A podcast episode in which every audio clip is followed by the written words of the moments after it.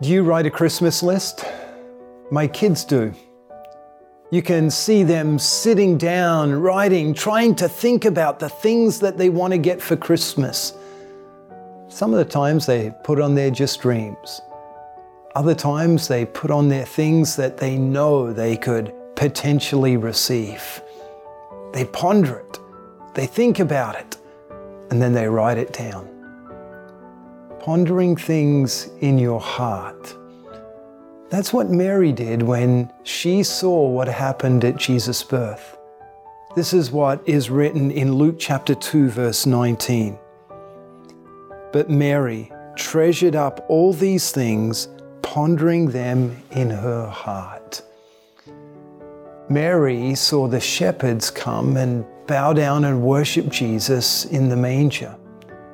The shepherds no doubt told Mary about the angel's announcement to them in the fields that a Savior had been born.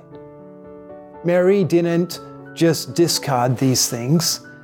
She didn't treat them lightly, but she didn't shout to the world either. She simply treasured these things. She pondered them in her heart. That's really what God wants you to do with the gift of Jesus, to ponder it in your heart, to think about it. Think about the fact that you are not what God wants you to be. You have failed to live the way that God desires. And how has He responded? He didn't condemn you as you deserve. He didn't throw you aside as if you were of no value. He sent Jesus. He sent Jesus to bear your sins, to suffer and die in payment for them all, so that you can be freely forgiven, so that you can even be with God in heaven one day. That's something to ponder. That's something to think about that God loves you and sent His Son to be your Savior. So be like Mary.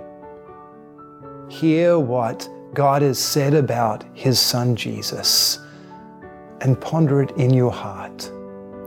May that pondering lead you to know and experience God's love.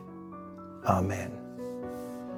Thank you for taking time to have a devotion with us today we'd like to encourage you to share this message with someone who needs comfort.